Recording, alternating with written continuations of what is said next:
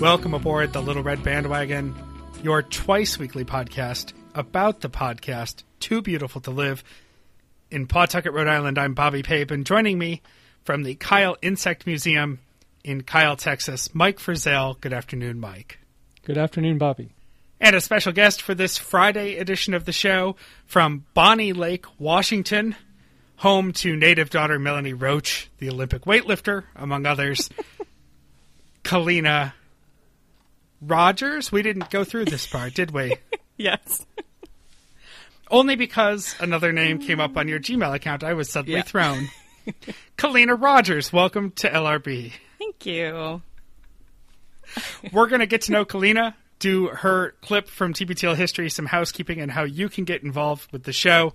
Uh, but don't let me stand in the way of Mike showing off his stalking skills. Take it on away, Mike. Well, Kalina is very active on Facebook, so it was pretty easy. Plus, we've been friends for quite a while, and we chat occasionally. But uh, as I was going back through the photos, because I don't really follow my Facebook feed in general, because because I'm so damn popular, I have so many friends that it's kind of hard to do. I see how Uh, it is. But going back through through your pictures, um, you have a lot of pets. How many? Do you have as many as we do? I knew this was going to be the thing we talk about. Yes, I have. So I have three cats, and my grandma has one, and I have two dogs. So grandma's in the house, so the, the Yeah. her cat counts. yeah, But she's So not four a pet, cats. though. The, the cat's a pet. Oh, I'm Yeah. just Four trying to get the tally right. Yes.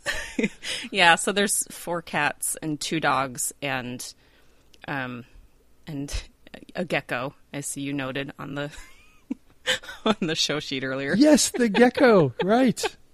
So Yeah, and I, I think that's all right now. seven, right? yeah. Although when the pack gets that big, there could be one hiding in the middle of it. You know? that's what I said. Like I think that's how many I have right now. right. Actually, our Well- neighbors' cats kind of live here too. So They're all yeah. they're all very cute. Even the gecko is cute. I had to I had to like zoom in on that gecko to figure out what it even was because it looked like a hairless hamster or something It's- like that. it's so weird and creepy, and yeah. But my kid loves it. So I probably wouldn't have guessed gecko except for somebody in the comments said like, "Hey, nice gecko," and I was like, "Oh, good. Yeah, now I know yeah. exactly what that thing is." Plus, there was that time that he bought and dismantled Teldar paper. Greed is good, Bobby. That's right. So the the most notable thing though is that one of the dogs is a recent addition to the family, right? Within the last month. yes, yeah, just like a month ago. And this dog is gorgeous. I had to call Emily into the room Right. to look at this dog. Uh-huh. And what? Tell us about this dog. First of all, what's uh, his or her name? His name's Cody. He is five months old now. Um, he just a really good friend of mine. Her mom in Florida had adopted him, and it wasn't working out. Um, and so she posted a picture of him, and I was standing next to my mom, and I opened the picture, and we both just went, "Oh my god!" Like, it was so weird looking and just so cute. And yeah, he's supposedly half pit bull, half chihuahua. Do we know? Uh, I, I think you know where I'm going with this. Do you do? Do we know who? I can't imagine a Chihuahua giving birth to a dog that looks that large. I mean, I really can't. is, no, this is the question. This was even my 11 year old's first question. How did they? What? um, yeah, I'm just I'm praying to God that the pit bull was the mom. Yes, yeah, because I don't think I don't think mom survives see how that. it can survive otherwise. Yeah. No, Well, you see, you see those stories of like a grandmother lifting a car off a baby. Yeah, yeah. You find great unnatural strength in moments of importance for life. to get something half your size out of Yeah. your body. Yeah, nature finds a way. Yeah. man. Oh my God, what a cute dog! Uh, and it joined an, another dog that is really cute too, which is named Kenya, right? Um, yes, her name is Kenya, but we don't call her cute. She's the ugliest dog. Well, ever. what I, what I was going to say is she's she seems to be some version of Eddie, where there's just like the parts don't quite fit together. She's a purebred pug, but her snout is much longer than other pugs, and yeah, just something. She looks more like a gremlin than a dog. Honestly, she When you first saw Eddie, she's so funny Think, looking. yeah, yeah, yeah. Really similar look. Like, yeah, I don't know what went on there, but yeah, well, she's- I think you have two of the most interesting looking dogs in the on the planet, and I enjoyed looking at them. But um, enough about your dogs. That's always the most important thing. But you have you have two little girls as well, right? yeah, they're all right too. And how old are they, and what are their names? Um, Olivia is eleven, and Haley is eight. And Haley is the one who I feel like looks exactly like you. It's creepy. Yeah. I mean, it is. Uh, people look like their parents all the time, but but first of all, you have you have the first kid who who looks like one of Will McQuillan's kids. Yeah.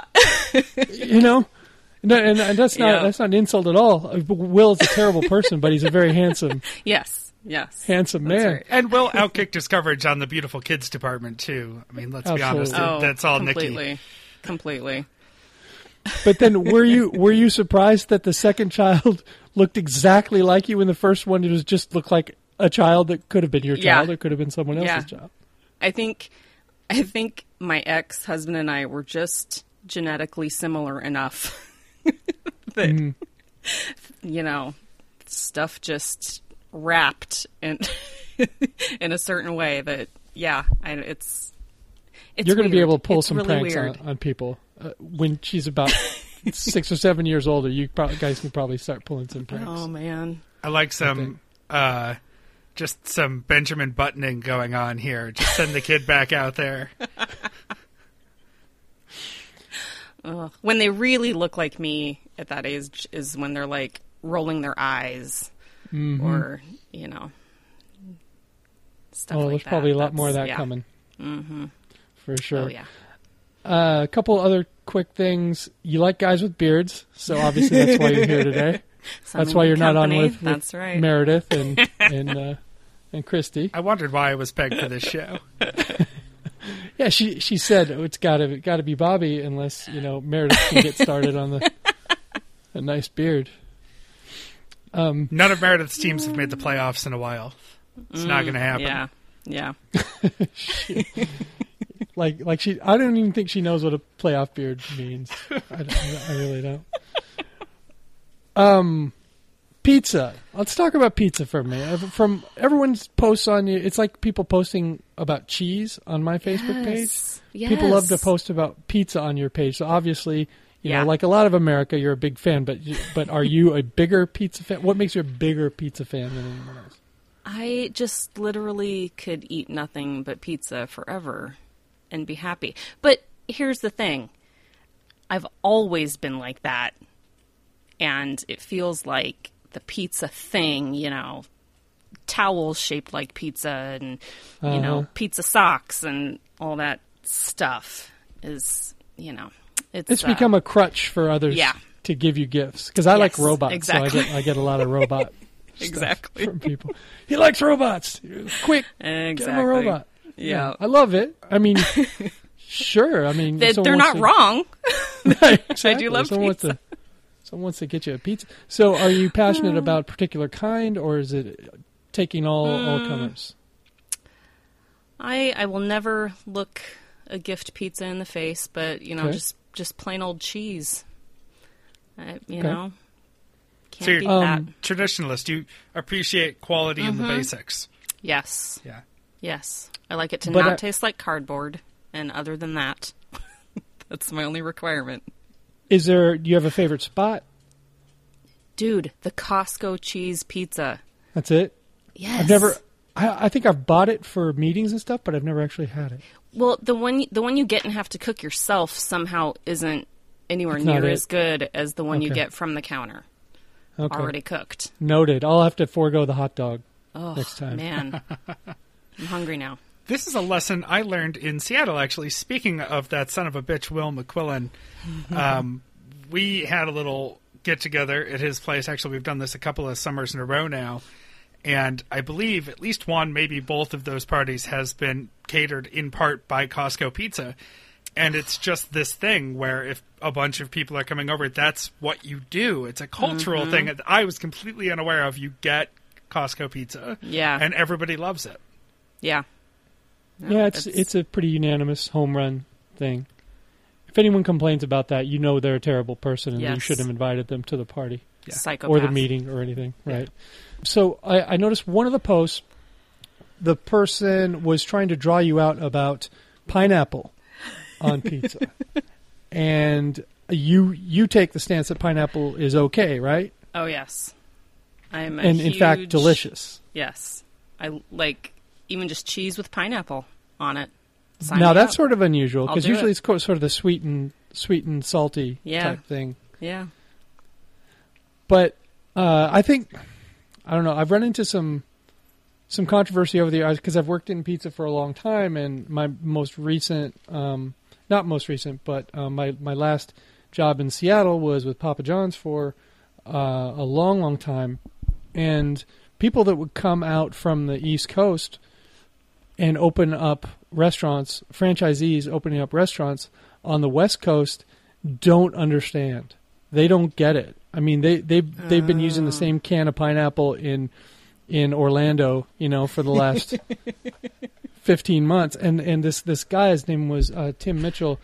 He came out from Florida to open uh, some restaurants in Eugene and Springfield, and he uh, he ordered one can of pineapple for his opening week, and it was gone in about fifteen minutes, and he couldn't believe it. He thought it was a joke, and they you know they had to they had to just go to the store, clean out the Safeway of all the pineapple until they get another delivery.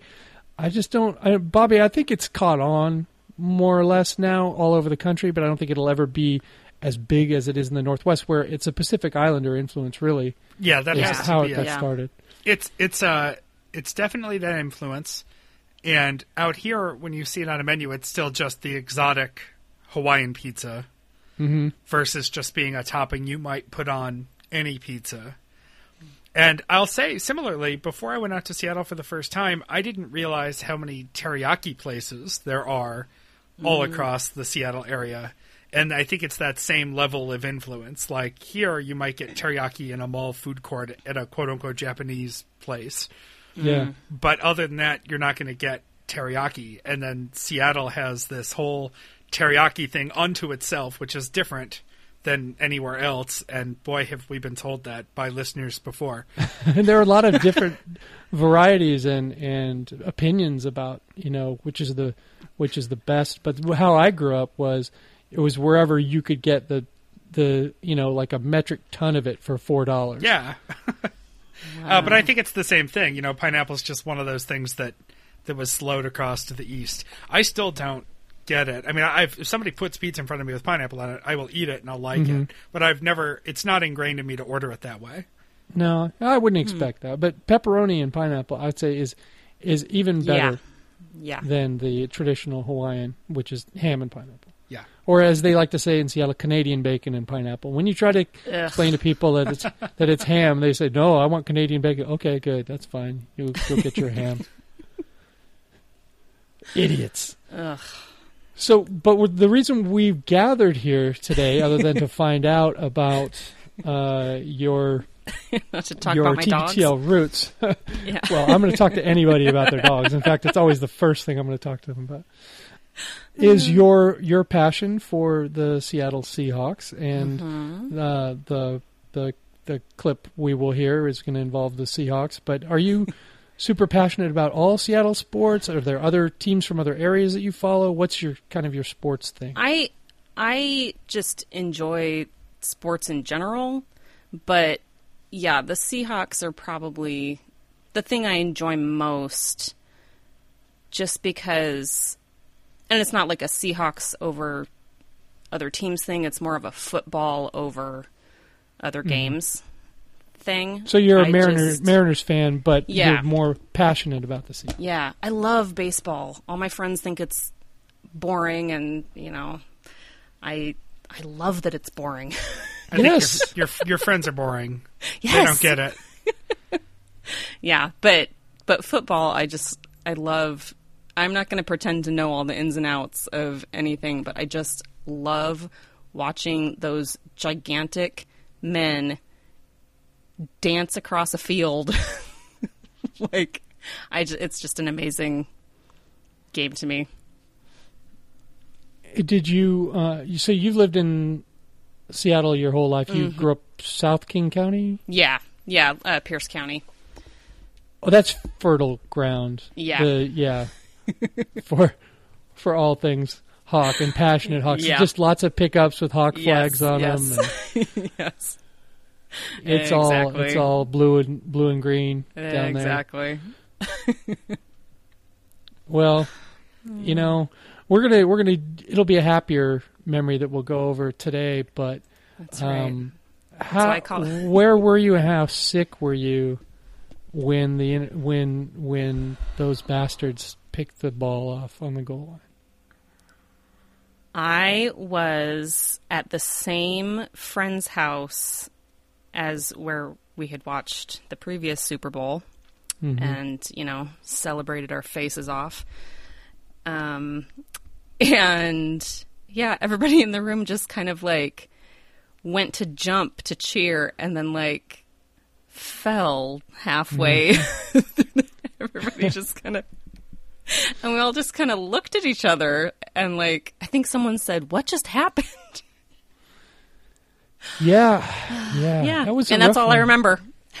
I was at uh, I was in a uh, suite at a shitty hotel in Las Vegas, um, and we, there was a it was a pretty big party. All of us were watching on this big screen in this weird, weird suite in old Las Vegas, and the play happened, and I walked out and I went back to went back to um, my room that I shared with my brother, and my my I just started drinking and I, I don't think I stopped because I, I didn't really drink during the game, you know, because I'm like, like I'm Yeah. into it, you know, Yeah, and I don't want to like lose focus on it. But wow, I I think I drank till about the middle of the night, but because I knew I wouldn't fall asleep, I knew Uh-huh. Yeah. I wasn't going to fall asleep unless I just passed the fuck out, you know. I kind of want to drink right now And then- just thinking about it. Like, I'm getting a little I emotional. I think I woke up like three or four hours later, and then I was like, "Why did I do that?" Because now I can't fall back asleep, and Yeah. I'm hungover, and it's terrible.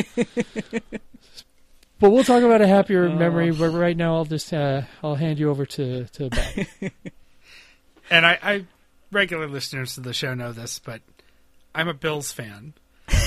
Just because I live here in New England doesn't mean that I want anything to do with their cheating bullshit. Uh, uh, you know, once in a generation team of of super talent. How do you deal with that on a regular by- basis, Bobby?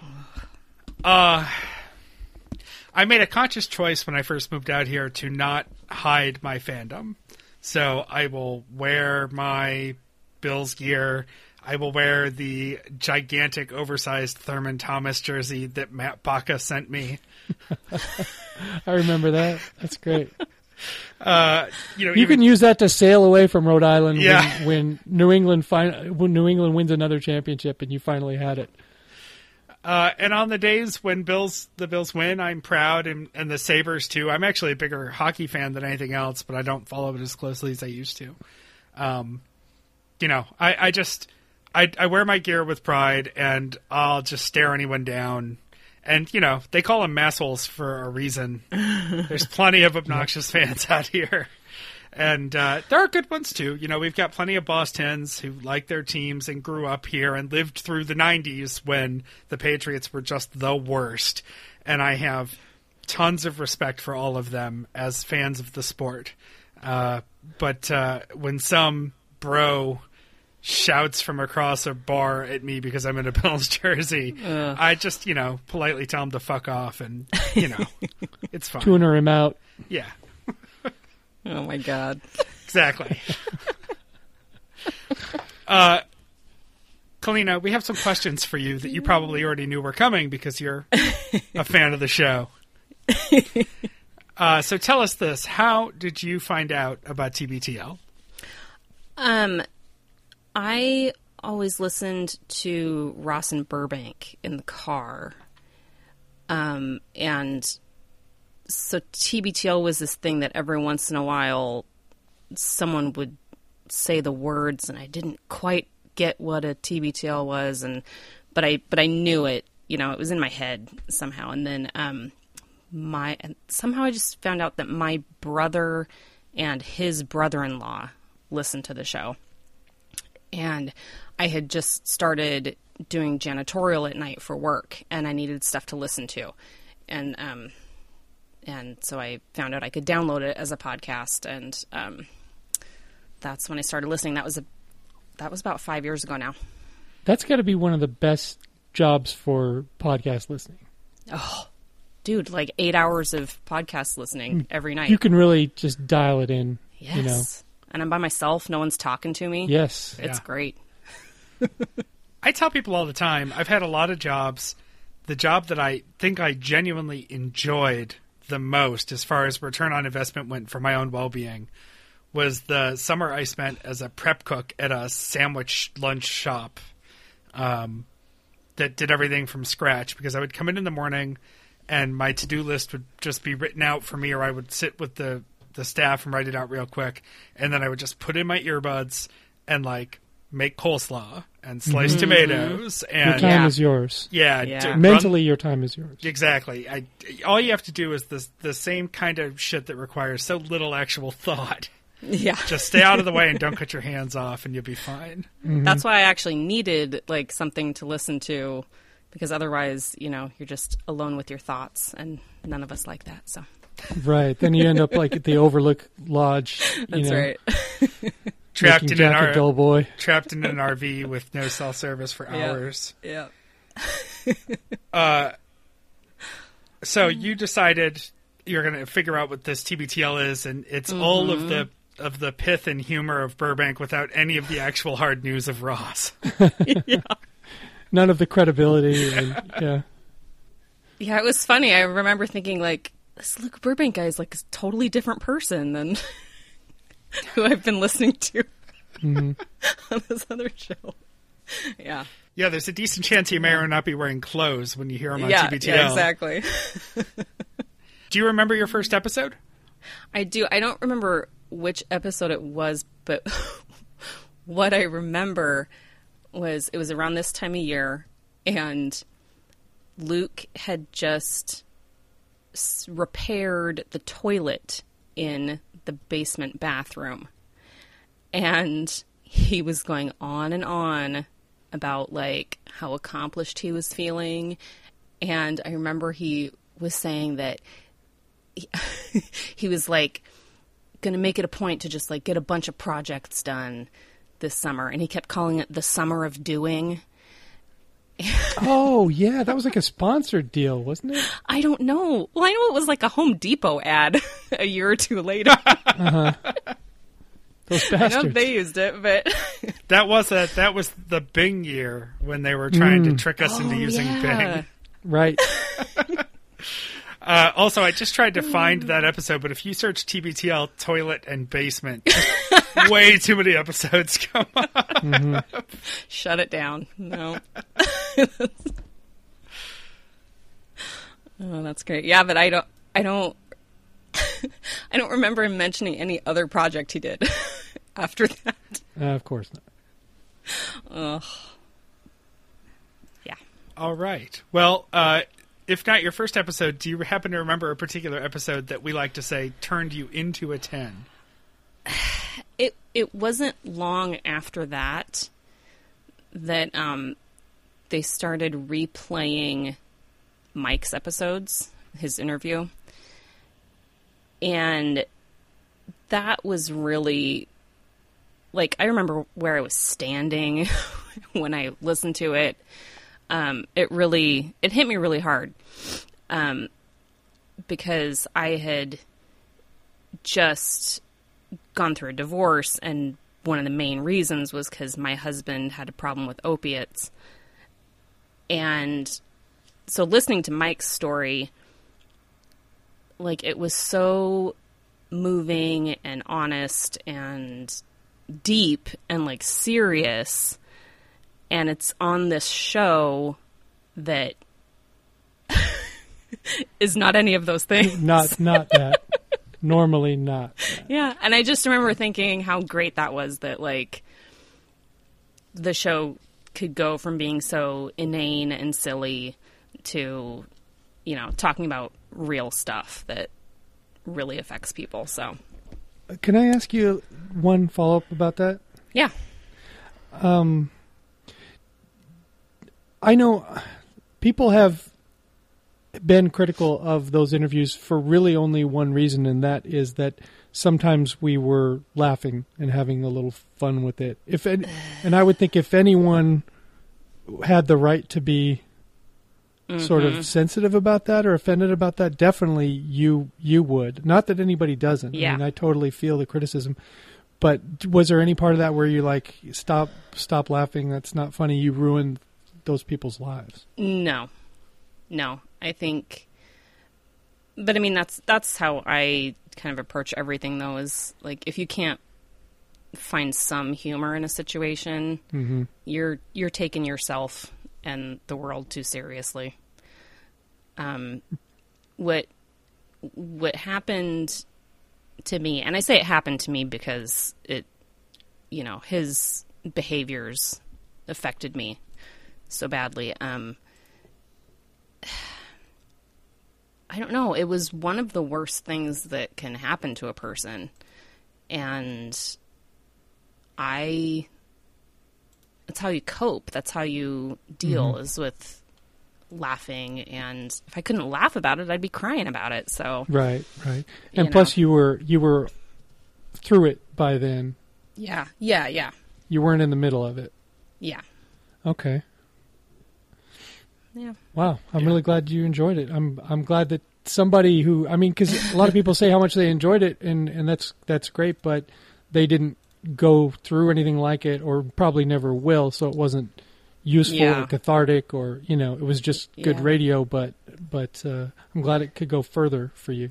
Well, what I what what I appreciated so much about it was that how honest you were about all this stuff, and you and you admitted that you hurt people and that your actions affected other people's lives and um, so many people who are addicts will never ever admit that um, and so that's that's what was really helpful and useful to me. That that that was possible. That someone could Yes. actually do yes, do that. exactly. I gotcha. Exactly. If we get lucky, next week we'll talk to the 10 who was inspired to start listening to the show because of the time Mike shit his pants at the discount tire. Hey, that's very real. A lot of people have been through that. Maybe not discount tire, but Les Schwab. You know. I had no idea that George Brett was a listener. uh, Kalina, have you had any TBTL appearances, been on the show, emails, voicemails? Um, I've had several emails read, but it was a long time ago now, so I don't even remember what they were about. um, I've had like, you know, comments I've made on Facebook read by Andrew back when they used to do that. Um, uh, I oh the the porch show. That was that was like four or five years ago now. Um, when they did a a show from the porch at Luke's house. Um, during the summer, it was um, me and one other gal, Ashley Renner, um, and one other guy. I forget his name. Showed up and we just sat on the porch and they recorded TBTL. So there was a little banter between all- all of us on that episode. Yeah. was that that, was the re- that one was where the fun. the Smittens were there, or I don't remember Smittens, was a- but the okay? the he he talked a lot about the across the street neighbors' dogs barking at him, and then oh, he had just gotten his phone wet and was talking about sticking it in a bag of rice, and that yeah, that's kind of I all I, think that might have been Cumulus. Yes, on that Cumulus. episode. Yes, yeah, she But- was there, and yeah, Yeah, uh, which is Okay. impressive because uh, episodes where Luke fucks up his phone also casts a really wide net. right. Yeah. 312 results. yeah, yeah. Well, that so that was funny because he, so he said the thing about the bag of rice. I've heard that works, and I went meh, and, you know, kind of did the hand thing, like no, not so much. And he's like, oh, really? You know, like. And then we had a whole conversation about it later. And then he just, like, every time since then, he says, I've heard a bag of rice works. Hmm. Just another story of Luke remembering things that you Didn't never expect it. him to remember. Uh, I love it. That's a good transition, actually. We just added to the list uh, TBTL events. So you did the porch uh, episode. Yeah, yeah. Uh, how, when else have you interacted uh, with the guys? There was that and um, the the one from the basement, the last episode from his house, the last waltz. That's what it was. With the free foot booties for everyone? yep, yep, and the taco time tacos and yeah, that was super Oh fun. I man, met, I forgot about the tacos. yeah, God, I should have flown out for that. Starting to sound great. like me. and there was there was they had someone making drinks and it was super fun. I I met um, Christy and Will that night, and they're they're pretty awesome. So yeah, that was really fun. That was the last one I've been able to go to though. So that was a while ago now. Were you hoping to get to a picnic this year if it was going to be happening? Are you coming to our picnic? I really was, and now um, I don't know. It's my work schedule. I work on weeknights, so I can never do stuff on weeknights, and then actually during the summers kind of work on the weekends too. So, yeah. One other favorite question that's been added to this list in more recent episodes. Do you have a favorite drop from TBTL? My my favorite is Too the- loud, Kalina. too loud and too specific. um, my favorite one is definitely the little red wagon one. I just it delights me to no end. But the the one I can't even think about it without giggling is the um oh what was it the guy that says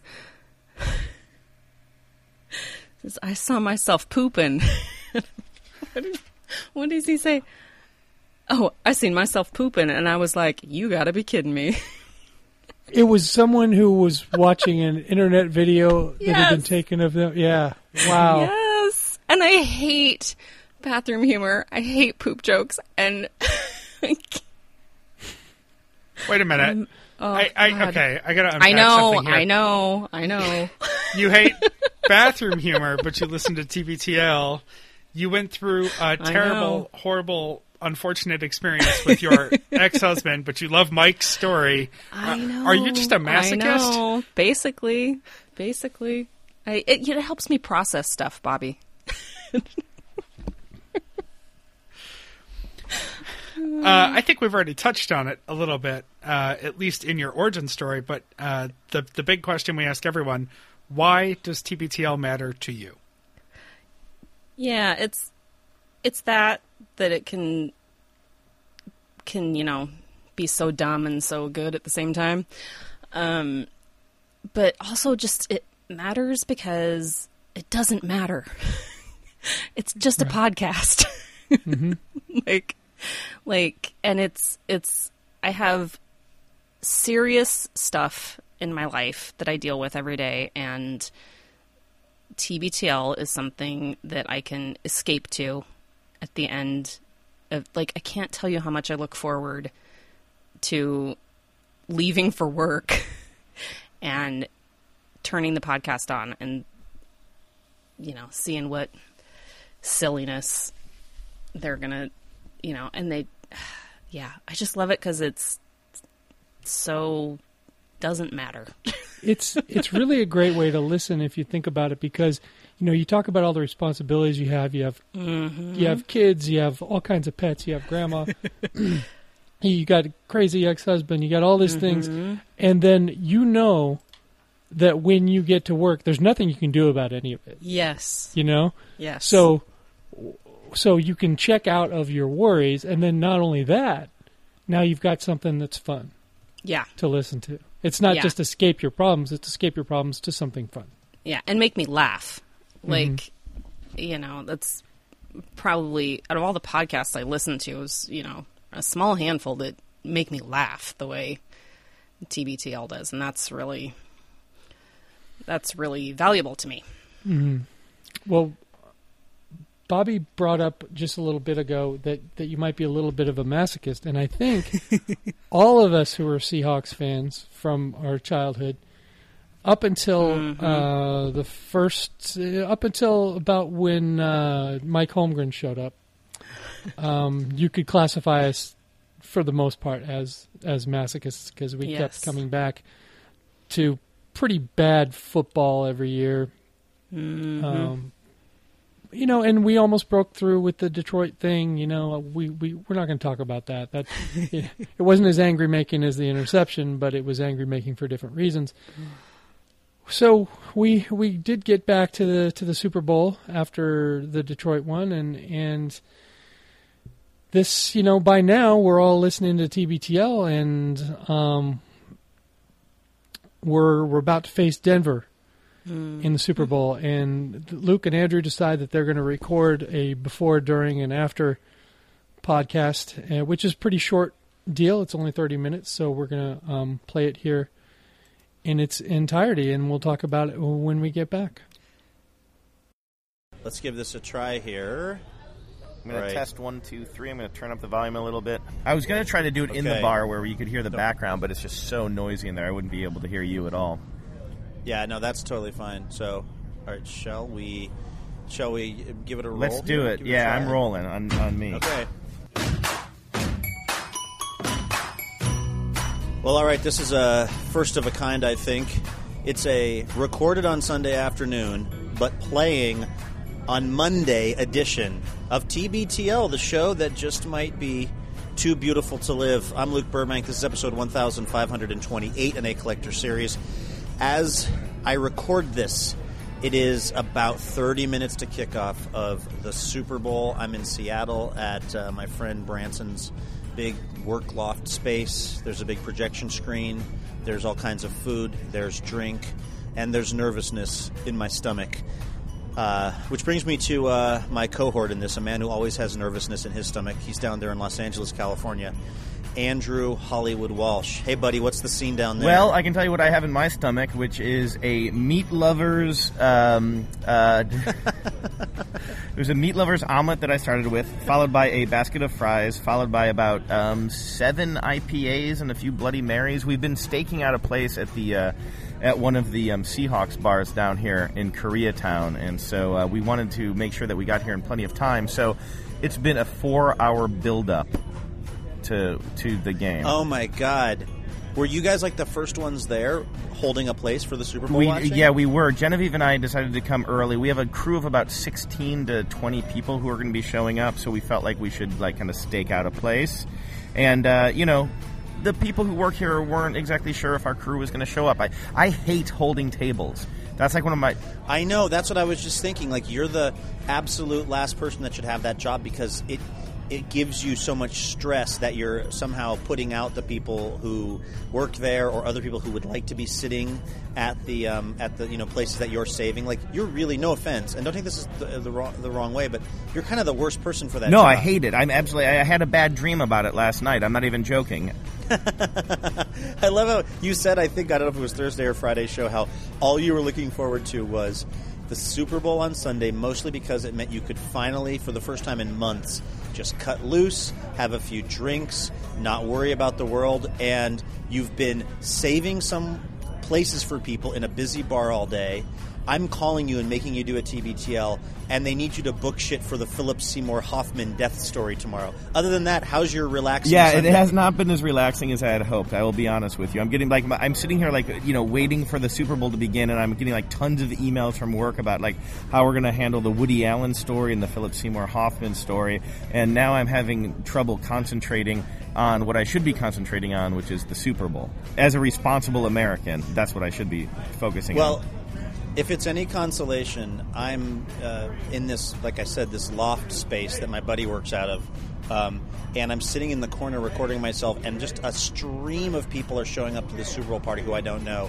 And as they walk in, they just look to the side and they just see a sort of chubby guy in an old Seahawks sweater who's just talking into a recorder in the corner staring at a big computer screen that's showing one of those like screensavers of a polar bear swimming underwater. So I, I'm making a great I'm making a great first impression with many of the guests here at this Well, I party. think that they're they're probably like coming in. They're kind of like, "Holy shit! We thought celebrities would be here, but we had no idea Cartman would be here. We didn't even know he existed in real life." oh God! I mean, that is actually really sad for them. Is that this was supposed to be Ken Jen? Ken Jennings was supposed to be here, as was young Dan Savage and his husband supposed to be here because we all watched that NFC Championship game together. But Ken Jen got a ticket from Bing. By the way, Bing, dead to me. um, and so he's at the Super Bowl. Turns out Bing was just using me to get to Ken Jen, as has happened with so many others. Um, and then uh, Dan Savage's husband was sick, so he couldn't make it. So what happened was all these people probably heard a little titter through the Evite that like there was going to be some Seattle celebs here. And as they walk in, it's just nope, it's just the podcast guy who looks like Cartman. That's pretty much the star power we're dealing with. Um, and he looks insane. So okay, how um, Howard? Let's talk X's and O's here. Uh, do you have X's over your eyes yet from drinking, like a cartoon? I have this, they, my friends put pennies over my eyes. What does that mean? Nice. Good. Uh, that means um, that means good luck for the Okay, Seahawks. good. How are you feeling? How are you feeling? As much as you are able to concentrate on it, how are you feeling about this game? What is your what is your level of um, I don't know, sort of um, nervousness, etc., about the this giant sport ball championship that's about to Well, happen? for starters, I gave it a lot of thought, and I am rooting for the Seahawks. So I, I made a, Oh, I made. mm, okay. uh, where are you on that? game time decision. Yeah. Are you gonna Game time. Are you gonna be decision. audibling on that? I will be. I'll be audibling um, throughout the game on a variety of things. Like uh, if I'm rooting for the Seahawks, if it's a good time for me to drop a deuce in the communal bathroom here, um, I'm going to try to pick because I'm going to be eating a lot of tamales. They had this. Um, oh, this was uh, catered by uh, Toro. Uh, what's the um, Taco Bravo? The place Oh, yeah. Is, uh, catered by Taco Yeah. Bravo. Um, so I'll be eating a lot of uh, Mexican food, and I'll be strategically trying to figure out the best time to to just absolutely disrespect the toilet. Um, Well, at least you have a game everybody will be using. That's it. It's important, Andrew. It's important to have a plan. Absolutely. So, um, uh, so I'm feeling. I have to say, I, I've been saying this. This is this is actually really fascinating because um, maybe not for the listeners, but for me. Uh, this is really fascinating because what this show is going to represent is a sort of real time. We're going to check in a couple times, um, like at, at halftime of the game, and then hopefully right after the game if your cell phone holds up.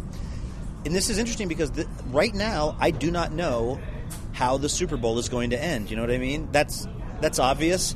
But by the time the listeners hear this, this will all be in the ancient past. But as of right now, before the game starts, I kind of think that the Seahawks are going to win. I think fairly comfortably. Um, I just think that they match up well with the Broncos in certain ways that I won't bore people with my theories on, which aren't even my theories. They're the theories I've stolen from sports radio people. Um, but I just think that the Seahawks are gonna are gonna win, and again win fairly comfortably. Um, so I, but but the very fact that I feel okay about this game as a Seattle sports fan is really unsettling. Well, you know, th- I was wondering if, if I'm a bad fan. fan because I was telling some folks two nights ago that I'm like emotionally prepared for a loss, which is like, is that is that being a horrible fan? Because I felt like the times during this last season when we lost, I was not emotionally prepared for it at all. I was I was just like, oh, this will be this is ours. I didn't even think about it. And then when we lost those few games, it was really tough on me. So I've been kind of like emotionally putting up some barricades, and then some people were like, "You are the worst fan in the world." Is that true? Well, I would have probably said that to you last year, but now I feel that way this year, so I'm going to give you a pass. I really do too. Like, I, I kind of feel like beating the San Francisco 49ers for the Seahawks to get to the Super Bowl. Like, it kind of feels like you got to the Super Bowl. That's that is a huge accomplishment in and of itself, and it, I would like us to win. But I kind of feel right now like if we don't win, and this is classic Seattle, like you know what, They tried hard, which is why a lot of people say Seattle's not a real sports city. I do genuinely feel though, like if they were to lose, I would think, well, they had a hell of a season. They went to the Super Bowl. Um, there's also this feeling like, uh, for uh, sorry to get too sport ball with it, uh, everybody, but like Russell Wilson is a young guy. Like we have young players, so it doesn't feel like this is our one chance at doing this. And I kind of think, ironically, us being super chill bro about it like as if me the fan being chill bro matters for what happens on the field. somehow I feel like us being chill bro about it will somehow make it so the Seahawks will play better. Like their lack of being hung up on it or stressed out will translate to them just winning. Um, but that's a controversial theory in that none of them have met me or know I exist. So my emotional state while, while watching the game is probably of little consequence in the So game. So you did not raise the 12th man flag? I was I guess I was misinformed about that. well, if you consider what I did in the bathroom Oh god. at my house before I came here, I consider that a form of. Well, I call it lowering the twelfth man Okay. flag. So I was gonna say I call it lowering lowering the twelfth man depth charge. because if you if you if, And if- I did yeah that. if you raised the 12th man flag in the bathroom by yourself, that means something completely different. You know that, right? And that is something that I have been asked not to do any longer because a person walked in on me once and it was it was uh, something they won't soon forget. Um, so yeah, I'm I, I feel I feel like the Seahawks are gonna do just just fine this game, which like I said makes me feel like they might not do just fine. Oh God, we have to we have to just you know we have to be ready for whatever happens because I don't think that either one of us are going to be able to wake up on Monday morning if we're not kind of just like I say emotionally prepared for whatever's going right. to happen, and that probably makes me the worst fan in the world. But I'm protecting myself here. Can I? Um, can we agree though that if, like, in the first quarter of this game, if Richard Sherman just like intercepts a pass and runs it back for a touchdown, we will both explode with happiness. Yeah, there won't be a second half of this episode. Okay, fair. That's a f- ooh. I'll have mixed feelings, I guess, if he does that. But I'll take it. I'll take. They'll the be deal. cleaning us off the Yes. walls.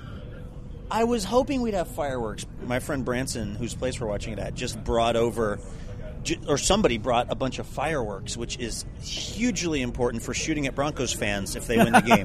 Out the window. 20 died on Capitol Hill when Luke angrily torched a Broncos fan's Volkswagen bug using illegal Chinese fireworks. Let's go Um, Boston on okay. this.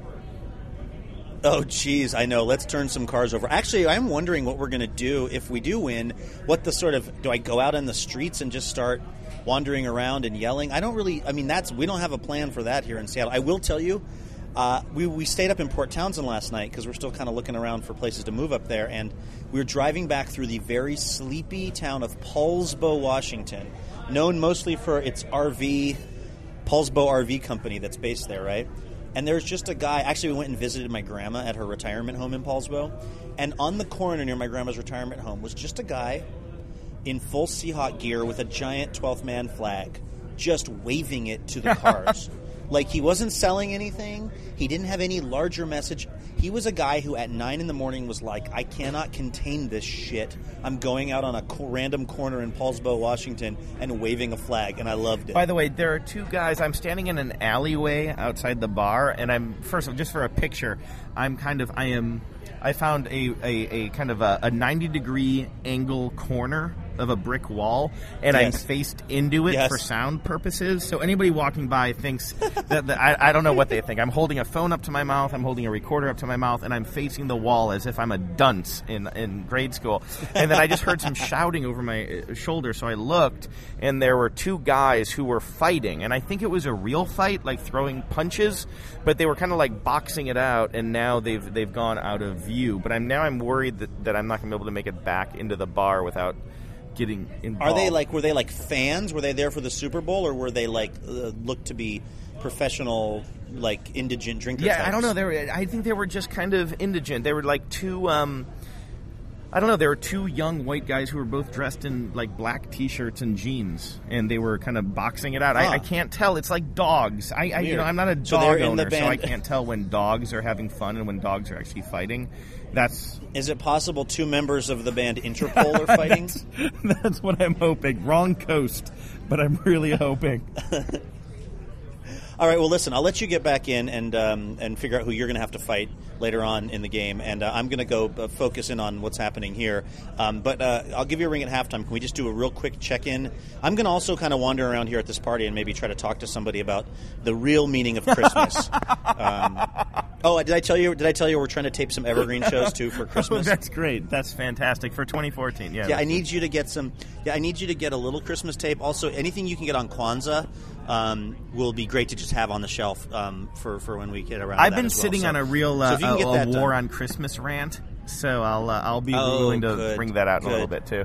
Dory's Dory's going to use that for his post game Oh, show. Uh, he's got a lot of time to fill. So, all right. Well, listen, dude. Um, thanks for doing this. Uh, I'll see you at halftime, and uh, go Seahawks. okay? Absolutely. And one last thing, after that truck passes, whatever happens, you know that Jesus is the reason for the season. Hey, get that in the clear because we're going to need to use that in 11 months. All right. Talk to you soon. Good luck. Go Hawks. All right. All right. Thanks, man. All right. Bye.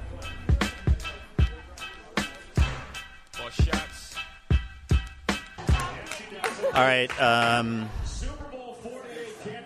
it's uh, Super Bowl's about to kick off, but there still are like 33 pre-kickoff things that are going. And this gives me a chance to ask my sister Rachel. Rachie, can you describe for the TBTL listeners uh, your new tattoo? Um, it's somewhat of a vintage one because I don't like the old or the new ones because the eagle looks too angry. So I wanted him to be not so angry and um, the old colors. So, the But but it's a but it's a Seahawk, right? Like you have a tattoo of a Seahawk on your back now. yeah. I got a tattoo of a Seahawk before they went to the Super Bowl and before they won the NFC Championship. So I set the stage for all of this. What what was the turning point for you? When did when did you decide you were going to actually get a Seahawk tattoo on your back? Um, when I finished probably my 11th beer and we won against the Rams. I think it's when Tate made that awesome touchdown with that one hand um, in the end zone. And yeah, I decided I wanted one. And it was only uh, 40 bucks, so it was pretty cheap. Don't overpay for a tattoo. That's what I always say. Never. They can't go wrong with uh, the Seahawks spur. It's not too hard, so. Okay, and so then, um, if they had not made it to the Super Bowl, would you have felt foolish about your tat? No way. No way, Jose. Because if we don't win this year, we'll win next year, or the following year, or the year afterwards. So, So you're basically your goal is to live long enough to see one Seahawks Super Bowl victory, so that your tattoo makes sense. yeah, for sure. Yeah, and it's not anyone's name; it's the eagle, so it'll always be cool. Uh, Wait, but isn't it a Seahawk? You're calling it an eagle, but isn't it? But is there any? There's no such thing as a Seahawk, is there? Yeah, there isn't such thing as a Seahawk. It's, I don't think there is. Well, that's that's encouraging. Our mascot doesn't even exist. We're the Loch Ness monsters. Oh my goodness gracious! Hi, Alina. Hi, Alina. All right, we gotta go. There's a super cute baby Here here. go Seahawks forever. It's time for Denver to do something positive, and they are on the plus side of the field with three minutes to go in the half. When Manning is hit as he throws, Malcolm Smith with the pick, and it's a pick six for Malcolm Smith, 22 to nothing. Marshall. You know, uh, All right, um, this appears to be rolling, and we are at halftime. And um, well, two things come to mind. Two questions, really. Walsh, number one. How are you emotionally dealing with the fact that because we're having this conversation, you're missing Bruno Mars and the Red Hot Chili Peppers? Will you tell me what happens? What happens? You know what? I'm DVRing it, and I'm going to try to just race home and hope that there are no spoilers online about the size of lifts that Bruno Mars was wearing on stage. Well, here's my thing. I'm pretty sure that Bruno Mars and oh shit, I'm forgetting her name. Ah, never mind. Joke blown. Janelle bon- Janelle Monáe yes, have the same exactly. hairdresser. Exactly, same person. Janelle Monáe, Bruno Mars. If they have little kids, they are going to be amazing because they're all going to be a little. You, you know what? It's like the Seahawks defense. You set them up, and I knock them down. Walshie. That's right. Luke, You're Cliff Avril. You're Cliff Avril getting a hand on Peyton Manning, and I'll be Malcolm Smith, just bumbling and stumbling to the end zone. Oh, the second thing I was going to say is I guess I was totally wrong about the game. I said I thought the Seahawks were going to win by a lot, and so far there's no reason for me to think that prediction was right. Oh man, how are you feeling? Like I did not expect to be up twenty. It's twenty two nothing. Like I did not expect this. It's it's it's it's totally insane. And every time that I've been, well, here's the weird. Here, I mean, for one thing, I think my brother was crying during uh, the Malcolm Smith interception return, and I'm not joking. And you know what? I wish I was man enough to show my feelings around these people because that's what I felt like doing, crying. It was, I mean, so it's it's so incredible. It's like this city is exorcising the demons of never having a professional sports championship outside of the Seattle Reign women's basketball team to take nothing away from them. Or I'm sorry, the Seattle Storm. The Seattle Reign was our old women's team. And to take nothing away from them, as far as football, baseball, and basketball go, we have not had a major championship since 1980, I believe. And to see the Seahawks doing what they're doing, and by the way, it's not a done deal. But No, it is not. Do not cross- count chickens before chickens are hatched. Exactly. Um, but just to see them even succeeding. First of all, when we when we went up two nothing, it's the first time the Seahawks have ever led in a Super Bowl. Really? Just, I mean, yeah, they we, we've only been in one other Super Bowl, and we were losing the whole time to Pittsburgh. Like, it's I- if memory serves anyway. Anyway, it's just like it feels like. I mean, I don't want to overstate it, and I certainly don't want to jinx it, which I'm known to do.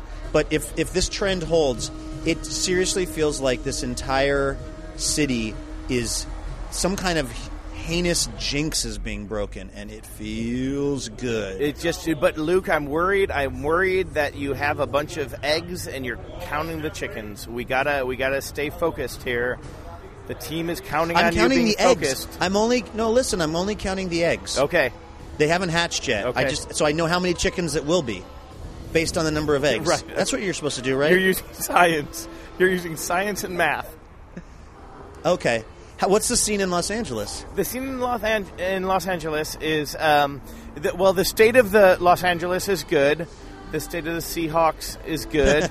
uh, there's a lot of excitement going on. I tend to be the type of person who says, you know, we gotta we gotta maintain and not celebrate too early.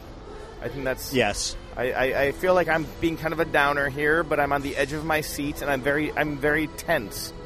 I'm not gonna Are you to enjoying the game? Are you enjoying the game, or is it more stressful than enjoying? No, no, no. it? It is totally enjoy. It is totally in Yeah. total, total, total joy.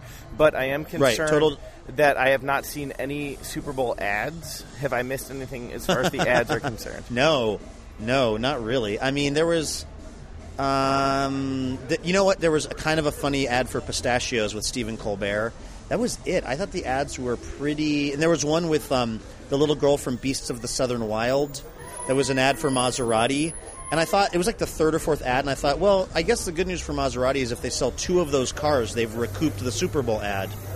So I guess it's not it's not um, you know a very uh, difficult thing for them to make their money back. But other than that, I, I, nothing has been that memorable. I'm telling you though, we're just freaking the f out up here, Andrew. Like we're just like we've run out of ways to high five. We've run out of ways to. I'm not kidding. Like we're just like we're we're we're at a loss. We don't know how to enjoy this success because it's so unprecedented for Seattle sports fandom. Oh, so it feels um, so good. But but I wish I could but- just capture this moment and just like live in this moment forever. You know what? You're probably saying that maybe because you mean it, also maybe because of the beers. But I, act, I I'm with you hundred percent. I'm. This is going to sound like intense, particularly with Bruno Mars playing in the background. um, um, I do actually. I am trying to be present in this moment. I'm trying to like. I have my my little brother David is here. My sister Rachel. The mummy is here. Some of my favorite people in the world. Uh, my wife, of course. And it's like this is one of those moments for me. And it's just sport. Who cares, right? It's just a football game. It doesn't mean anything for world hunger or important things in the world. But I am genuinely trying to soak this in as much as I can because being a sports fan is so soul crushing so much of the time that when it's happening right like it is right now and, and my again my condolences to our denver denverites by the way it ain't over as i already said what i said to kerry was every amazing super bowl comeback started with one team being way in front Yeah. so so like i'm not like it's funny because there are i mean there was a game um, where the buffalo bills led by frank reich came back i believe from being down 35 points in the playoffs And like every amazing story of some team storming back is also the story of some team that was just crushing it and thought we got this. So um, I, I'm I'm not ready to declare this a done deal. But that being said, just the feeling of how it's going for us so far, I am trying as much as I can to just actually soak it all in because it's kind of it feels to me once in a lifetime, at least once in my lifetime, with us leading in the Super Bowl. This is crazy. Okay, listen. Um, I'll, I'll let you get back in there before the Red Hot Chili Peppers come in because that's Thank obviously you. the big. That's that's what I that's came the here big. for. Yeah, um, and I, I, I have to just say, huge ups to the uh, NFL organizing committee, which apparently is um, your mom's boyfriend. uh, I don't mean your mom, Andrew. I mean everyone's mom's boyfriend because I believe that's the last person who likes the Red Hot Chili Peppers. I believe his name's Doug, and he's just super. He has a poster still on his wall of that where they all have the socks over their junk, Yeah. and he d- and he did Sugar, that once sex, for magic, Halloween. Chocolate, something. Yep, exactly, all of it. So listen, thank you. Enjoy the uh, rest of the half. Enjoy this feeling. Savor the flavor because we're not going to get something like this for a long time. And let's just uh, fucking hold on for the second half, huh? You got to hang on to the ball, Luke. That's what I. That's as a coach. That's all I can tell you. Hang on to the Yeah. ball. Okay, thank you. That's what the clipboard is for. That's it finally makes right. sense. Why did you bring a clipboard to a bar in Koreatown? Why would I not? All right, man. Listen, I'll, I'll talk to you after the game. All right. okay? Talk to you soon. All right, bye. Bye. 22 to nothing was your score when Bruno Mars took the stage. But third quarter, Bruno did Seattle, remember, job, remember Seattle deferred. Yep. Now they get the ball, and Percy Harvin is gone out the gate. We And showed- guess what, Prime? What? It was just 12 seconds into this half that they scored two.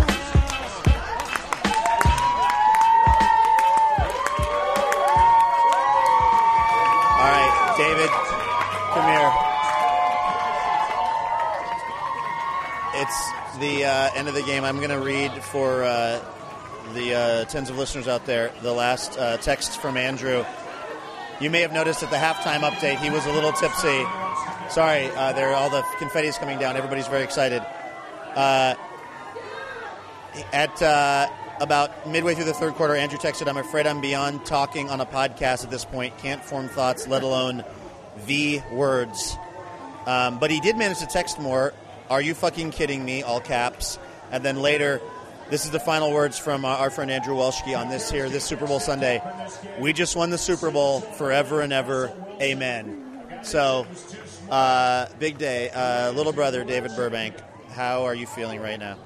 It's pretty crazy, you know. That's that's what you get when you when you go up against the best D in the game. LOB, LOB. Oh, um, Rachel, still feeling good about the tattoo? Yeah, super good about the tattoo. Go Seahawks! Uh oh, we have to be quiet now. The post game interview with Russell Wilson, which means he's probably going to say something about Jesus and God. some other not interesting stuff. But let's not focus on the negative here. Let's focus on the fact that I'm talking into a mini recorder as everybody else is standing around excited and drunk. So, um, you know, we all make choices in life, and this is mine. Um, to just sort of wrap this up here at the end of this Monday edition of the show, um, I I have to say, Andrew and I were talking about it at halftime about trying to be in the moment. But for me, you know, a kid who I used to sneak out of um, church when my dad was a pastor of this little church called Gospel Outreach Christian Fellowship, and I used to sneak out of the church during my dad's sermons and sit in our Dodge Dart and run down the battery listening to the Seahawks on the AM radio. Um, so this is about I got about 30 years of my life invested in this sport ball, and uh, I have to say I'm pretty excited about it. Um, thank you very much for listening, everybody. Uh, we'll see you uh, tomorrow with more Imaginary Radio. Until then, please remember, no mountain too tall, and good luck to all. Go Hawks. It's a celebration, bitches. All right, I know that um, I said that was the end of the show, and I did the whole no mountain too tall thing back where we were watching the game, but um, we went outside, and here on Capitol Hill in Seattle, there's just a giant rally that has broken out. Okay, tell, first of all, for the listeners, what is your name? Uh, my name is Kylas. Uh, how old are you, buddy? I'm nine. Would you describe yourself as a pretty big Seahawks fan? Yes, I would. I would be all in. Uh, tell me about your Seahawks gear and other football-related gear you were wearing to watch the game today, because it was a lot of stuff. Uh, well, first of all, I was wearing my Seahawks hat and my 12th man jersey. And what about your glove? I mean, what was that for? Um, that's just my football glove. Does this does this seem to you like a thing that kind of happens every couple years? The Seahawks win the Super Bowl? Because I got news for you, brother. Some of us have been waiting a long damn time for this. Was this pretty exciting though? Yeah, it is. Um, but I think we're gonna win the next one too. Do you think you're saying that because you have a contact high from all the weed that people are smoking out here? No. All right. Good answer. Yeah, that's legally the right answer. Points that were scored today. Exactly. 43. 43 what? You're on a Skittles high. I can see it in your eyes. All right, thanks, man. All in all, it's a um, pretty chill, uh, but super fun Super Bowl victory party. Very Seattle. A lot of polar fleece. A lot of white people. I haven't seen this many excited white people since the Dave Matthews Band concert at the Gorge this summer. Um, still, we'll take it. All right, I think this is now actually officially the end of this show. Uh, we'll be back tomorrow with more Imaginary Radio for you. Until then, hey, you guys want to say it with me? Until then, uh, no mountain too tall. And good luck to all. And go Seahawks. Go Seahawks. Go Hawks.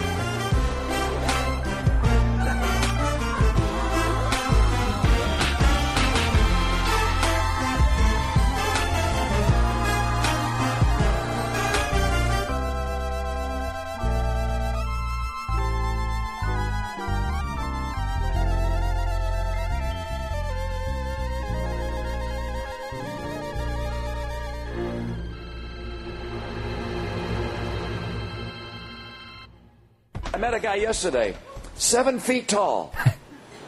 Yeah, handsome, great big guy, seven feet tall. I mean, I figured he had to be in sport, but he wasn't in sport. We just won the Super Bowl forever and ever. Amen. Amen. Hey, how how drunk does a podcaster of a certain age from a certain background of above ground pool having to start quoting uh, Randy Travis lyrics? Ugh. so good. Deep in his childhood brain. It's there. Yeah, It's absolutely. there. As much as a hipster Wallingford guy that you want Oh. to say you are, eh, you, in somewhere Yeah, you're naked yeah. in a church parking lot like Randy Travis, just drunk out of your mind. Your Ohio is showing, Andrew. Yeah. oh, oh. Your rural Ohio is showing. Uh, all right, so let's break this down a little bit. Um, we don't have to go beat for beat, but we did play the whole episode because it's pretty charming from end to end. They're in their respective locations. Luke's at this private party where he is accidentally Seattle's biggest celebrity in the room. Wearing his Cartman sweater. Do you guys remember remember how that Yes! thing I love that sweater. Oh, I miss Oh. that so much. God bless him for wearing that. I mean, that's a fan. You, if you wear something that just makes you look as bad as you can look as a human Yes. being for Yes. your team, good on you. Uh, I mean, I think a lot of uh, twelfth men, as you are like to be called, Mm-hmm. can experience that because, uh, you know, this is not meant to judge a lot, but your colors are not flattering. Our, our yeah, our No, latest colors that we've come up with in the last ten years or whatever, they're not great, not flattering. Not that the old ones were great, but it was just kind of a you know a royal blue, just a flat, Yeah. you know, boring. Yeah. But now we're actively, aggressively ugly. Yeah. Yeah. And Mike, I know how you feel Yeah. about the ducks, so uh, to have Shit. bright green. Yeah, when we started wearing football costumes instead of uniforms, that did irritate me a little bit. My grandma is a Ducks fan. She went to school No. in Eugene. She Her went to and the school- cat. She out. yeah, she went to school in Eugene, and every time she goes down there, she brings me back a souvenir with Oregon Ducks stuff on it, and I don't have the heart to tell her how much I hate them. Oh, you've never broken into her? No. Does she know how much Husky fans hate ducks in general? Yes. She's old, Mike. I don't. But you're but you're you just want to make her life comfortable, and you're yes. not. I get it. I get. I'm here to take care of her, Right. not to. Because I mean, Grandma would not like a visit from me because if she started talking ducks, I would just no. I would never no, stop talking. My grandpa was a huge Huskies fan, and my uncles went to UW, and like you know, so kind of a Husky family, but Mhm. but she still just loves her ducks. Well, at least she went there. yes, There's That's nothing worse than a bandwagon duck fan. That is true. Ugh. Well, Mike, you know full well that there are there's a time and a place for keeping secrets from old people so they can die in peace. Hey, yeah, that was the best. We've all been there. Um, we get the uh, the poop talk. The of course there's poop talk. Poop talk. Uh, there were several quotes, but the one I wrote down was Luke saying he quote lowered the twelfth man depth charge. Ugh. I, I gotta say though, when you're when you're headed out for like a big party that's gonna last all day and all night, it's that's pretty good relief to have gotten that taken care of at home. You know. Yeah. Sorry, Kalina, but you know it's a fact. I'd put my fingers in my ears if I wasn't wearing headphones. What kind of monster has a party catered with Mexican food and booze and knows it's going to go more than three hours? Right. That's something to consider. Ugh. You're really you're just you're you're destroying your own bathroom at that point. Mhm, It's not mhm. the it's not the middleman's fault. Uh Luke is generally confident about the Seahawks odds, which makes him less confident about the Seahawks odds because he can't help but get in his own head. I was really confident with that team. I was actually fairly Yeah. confident when we when we were playing Pittsburgh, but um, but for the Denver game, I was really confident because I'd seen uh, just about every game that season, and I just did not see any way that team was going to lose that game. Yeah. Well, and Denver was being held together with chicken wire, and I mean, yeah, they they were they were uh, out kicking their coverage through the playoffs. Uh, we don't need to get into sport ball talk though, because people don't come here for sports talk, and they definitely don't come here for qualified sports talk. Uh, actually, Kalina, I meant to ask you about that. How do you square sports fandom with listening to Luke and Andrew try to talk about sports? Okay, I was hoping this would come up because much like them, I love sports. I love watching sports. I know nothing about sports. And so when they talk about sports, it doesn't bother me at all because I The have no idea what they're talking about. Pontooning didn't get to you. I think Anne was angriest about that one out of all of us. Yeah. Oh, so because great. baseball's her the sport that she actually follows and and and yeah when when you don't consider yourself a sports fan and you you catch someone not knowing anything about Yeah, sports yeah, you're like, yeah. oh my god how stupid is this person about sports Yeah, it doesn't bother me, but also I know how much it does bother other people, so I kind of get a kick out of that. yeah i know i know you do I don't. I don't have a problem with people who just appreciate sports at at whatever level they're at. My Yeah. problem is when people try to talk far beyond the level at which they appreciate sports. Like I'm not. I'm not a basketball fan. You're not going to get me talking. You know, a whole lot about basketball because I'm out of my depth and I just Yeah. know it. And so I you're pulling your don't- own covers if you do that Yeah, just just you know, stay stay in the waters you know. That's all.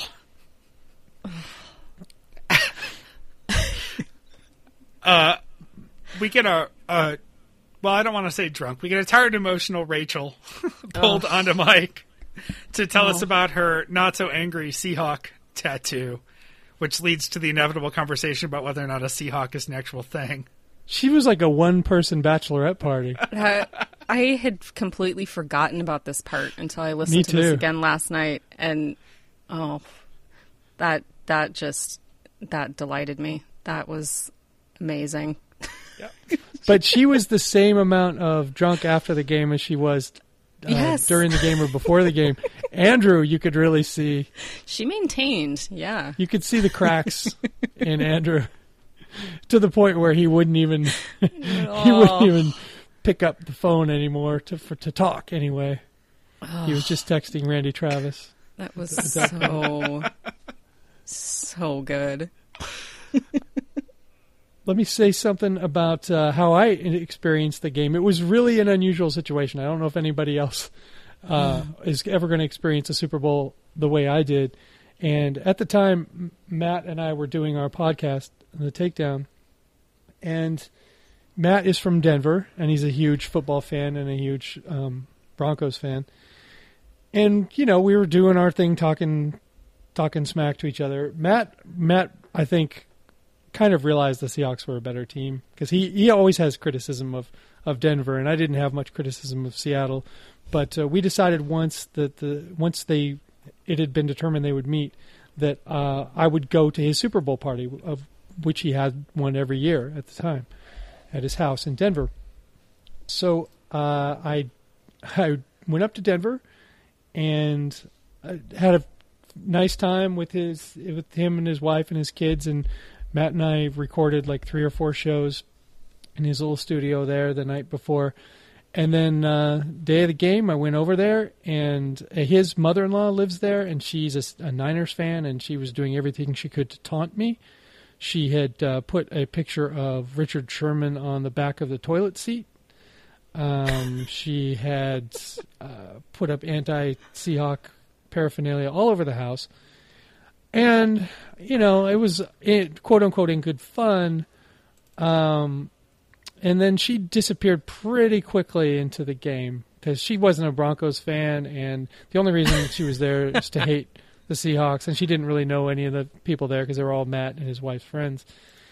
And it, it was it was really difficult for me. People were nice, you know, nobody was a dick or anything, and and I was just wearing just my old school Seahawk gear with the old logo and the old colors, and it was the most difficult thing for me was to control my joy because I'm sitting among all these people and this is this is Mhm. ruining their lives. every every Yeah. play that was happening during almost the entire game was making them madder and then finally less interested. And I'm I'm like you know?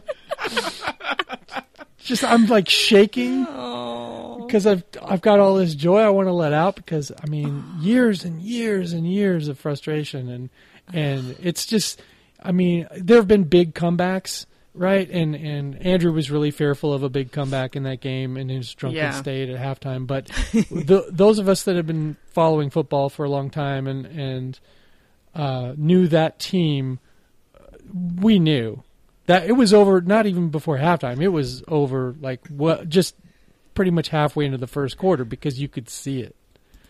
You know? Those Uh, guys were never going to beat these guys. That safety, that safety set the tone for the entire game. It just, I mean, not to say that the Seahawks offense wasn't incredible and performed exceptionally well, which it did, but that moment just said Denver has reverted to the mean. You know, it's it's crested back. they just Yeah. don't they just don't have it left in the tank, and and that was it. yeah it wasn't one of those Yeah. wasn't one of those situations where veteran football watcher and bobby you are that where you would go i'd watch out you know second Yeah. half you never know no no no no no no. Although I appreciated Luke name checking a Frank Reich moment. Yeah. With the comeback, which, you know, as a Bills fan, uh, we don't get a lot to celebrate, but I wrote right into the notes exactly what that was. 32 point deficit erased January 3rd, 93 against the Oilers.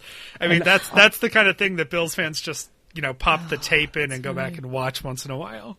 I was watching that game at the time, and I knew that comeback was a possibility because uh, Houston was just a team that scored. That's that's what they did, and they couldn't stop you.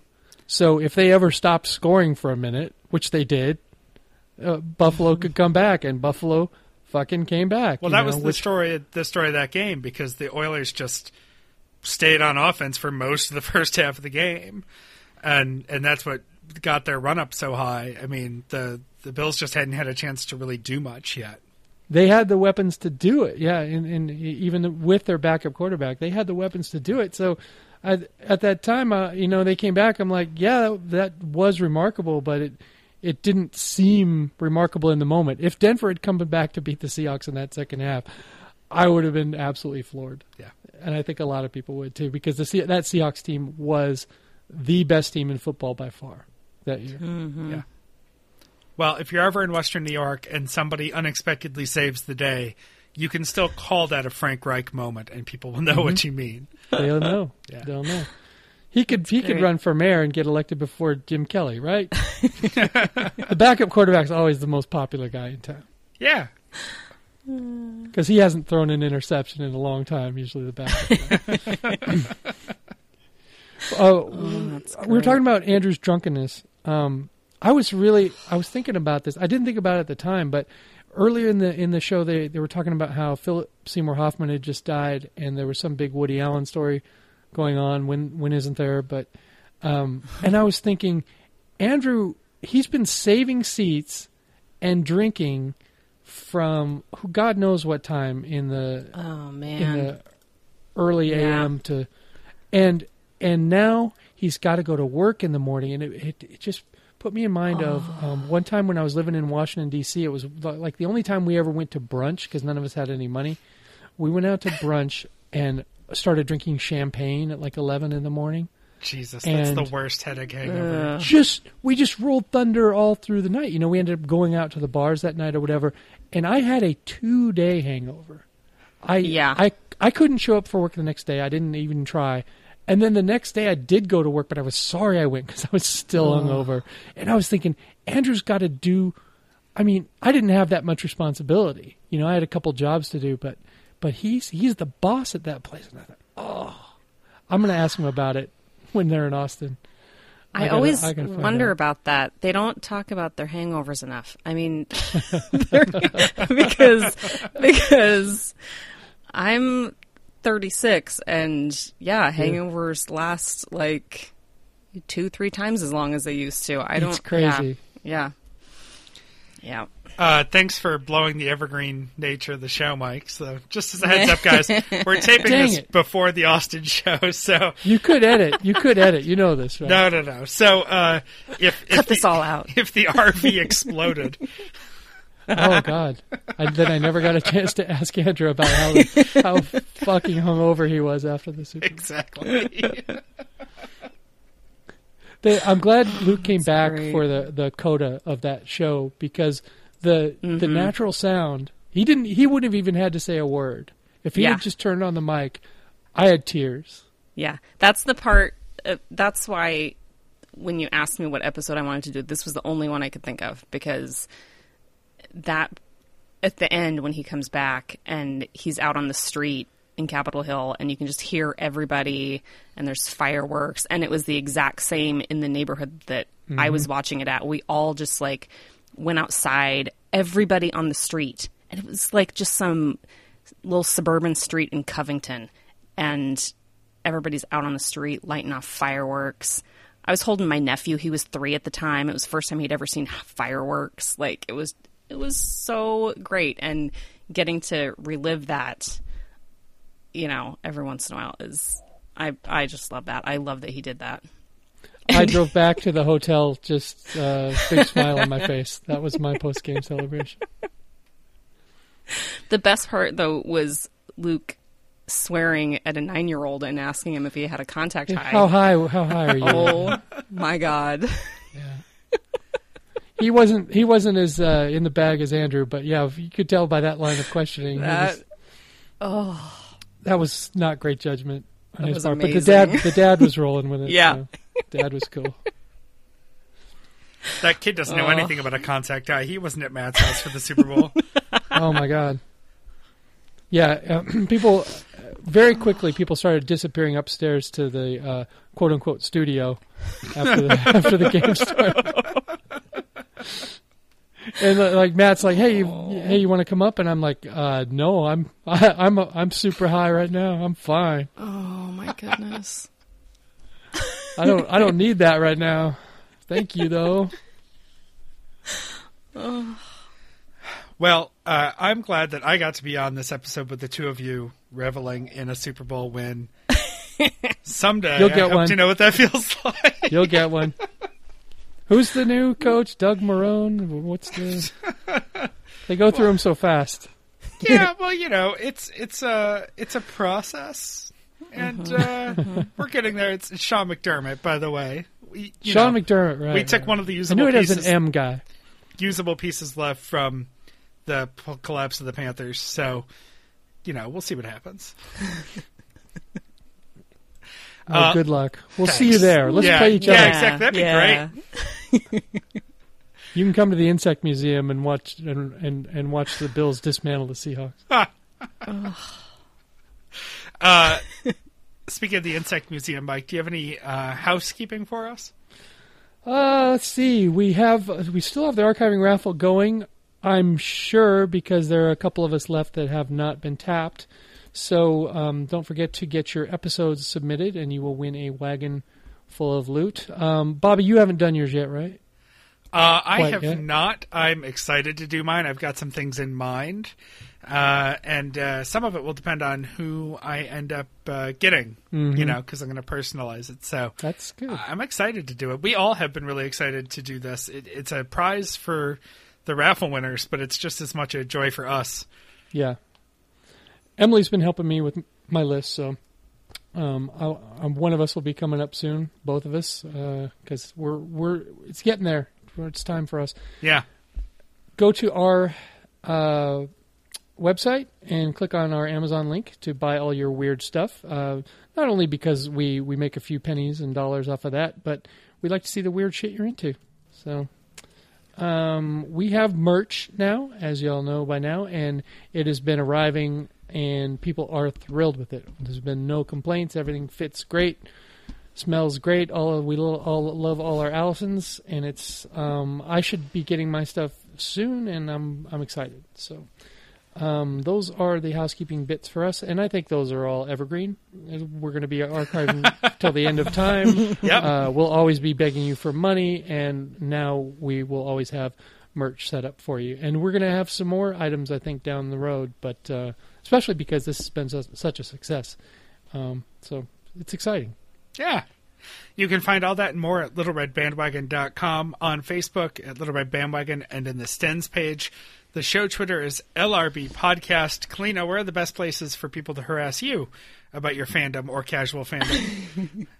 Um, just, I'm on Facebook. I'm on Facebook. You're not a just lot. on Facebook. You're on Facebook a lot. You're active. You're funny as hell on Facebook, and I know Yes. that's one of the reasons we wanted to get you on here. Exactly. I've been trying to do Much this for a funnier while. on Facebook than in person. So Not that's, true. That's that's the place you want to interact with. me. That's not true. I would meet you at the Playmore anytime. That's down Bring your that way. dog. That's right. You can email us at littleredbandwagon at gmail.com, send us a voicemail or a text message at 802-432-TBTL, 802-432-8285. And uh, with that, until next time, this is The Next Party. We love you, Jen.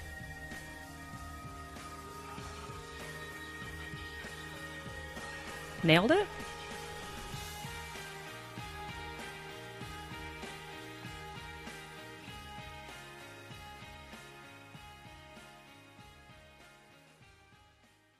Oh, I seen myself pooping, and I was like, "You got to be kidding me!"